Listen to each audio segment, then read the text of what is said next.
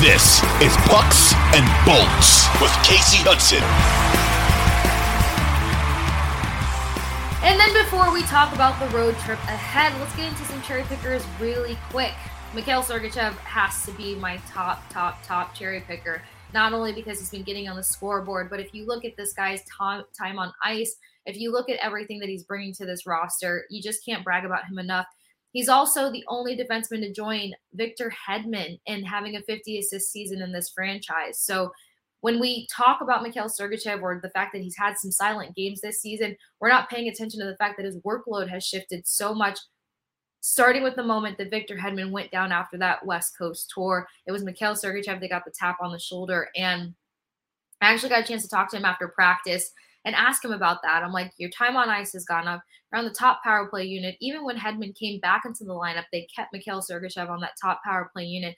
What does that mean to you as a player and how much this team is starting to trust you? And Sergey told me that that's always something that he works on in his game on on how this team can trust him to not only be a leader but to step up and to take on more. He works on his shooting in his off season a lot. He works on his skating a lot and you can see that translate over into his game. He's not afraid to shoot the puck and honestly you you would almost assume that he had more goals this season than just nine but that 50 assists says a lot. The 59 points says a lot and he's just getting going. He's a player that you can count on. He's becoming a new leader on this team. And not only does his play say that, but the fact that Coach Cooper likes to stick him with the newbies and the new guys are learning so much for them and crediting him for so much says almost everything you need to know.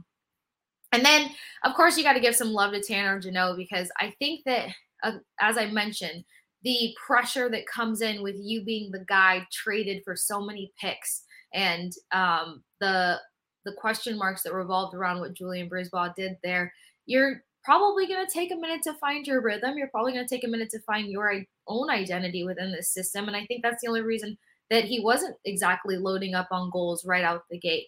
He did get in the assist column. His shots on goal looked pretty good. His physicality came out immediately. But I think now that he's finally posted that first goal, that we can expect to see a lot more out of Tanner Jeannot. Obviously, with the regular season winding down and playoffs picking up, we'll look for playoff Jeannot, not exactly that 24 goal guy, but I think that now that he could breathe a little easier, he knows that this locker room trusts him. He knows that this coaching staff trusts him. And you know that you can trust BriseBois in any decision that he makes because defense is starting to come together.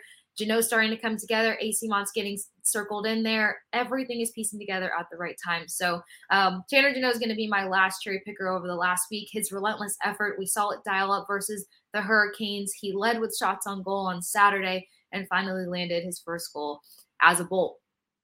Now, coming up next, few games left in the season. The Bolts have a three game road trip ahead Rangers, Islanders, Senators. Then they come back home to host the Toronto Maple Leafs and close out the regular season versus the Detroit Red Wings, who have been a pain in their side all season long.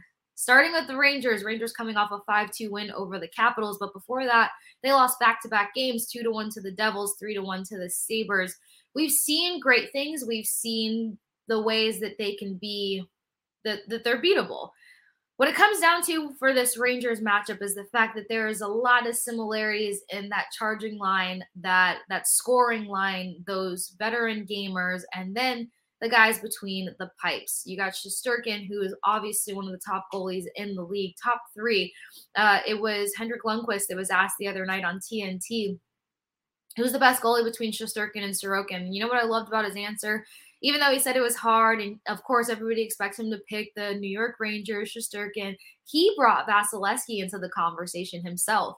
And he said how hard it was to choose between the three of them. So while the only conversation about the top goalies in the league were about Sorokin and Shesterkin, Lundqvist knew that Vasilevskiy was going to take things to a whole nother level. And if you know anything about Andrei Vasilevskiy, if you've watched him between practice games or seen, you know, his interviews and stuff, he's so meticulous. And with with that kind of level of being meticulous comes an edge of competition. So what I feel like I personally saw on Saturday between Vasilevskiy and Sorokin was Vasi saying, "Yeah, you're not going to put us in the same conversation ever again." I mean, Sorokin got pulled and Varlamov had to go in. Shout out to Varlamov. But um to know that Vasilevskiy doesn't ever want to be looked at below someone, you know you're going to see an entire different beast between the pipes, which brings us to this matchup with the Rangers. He's constantly compared to Sorokin, but he has been compared to Shesterkin for the last two years now. And I'm sure Vasilevskiy is going to want to make another point tomorrow night in New York in Madison Square Garden. And if this lot, if these new lines can control the kid line, um, Chytil, Kakko, Lafreniere, well, outside of that, it's Tarasenko and then some of their defensemen that you've got to make sure that you can keep under control.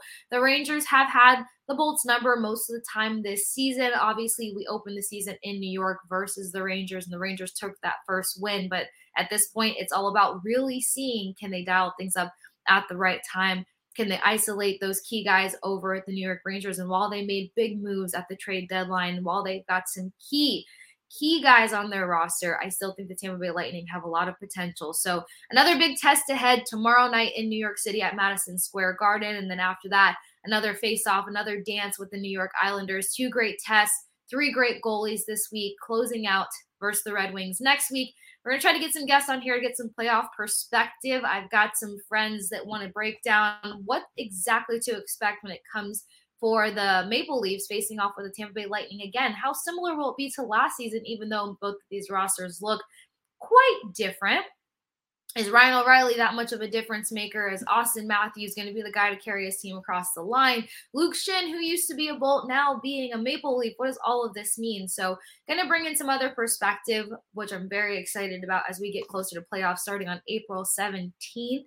Other than that, guys, once again, as always, thank you for joining me here at Pucks and Bolts. The best way to stay up to date on all Tampa Bay Lightning information and brand new Pucks and Bolts episode is to download the Audacy app search Pucks and Bolts, hit the auto download button, and have all those brand new episodes just sitting there waiting for you. I'm Kasey Hudson, your host here at Pucks and Bolts, and thank you for joining me for another episode.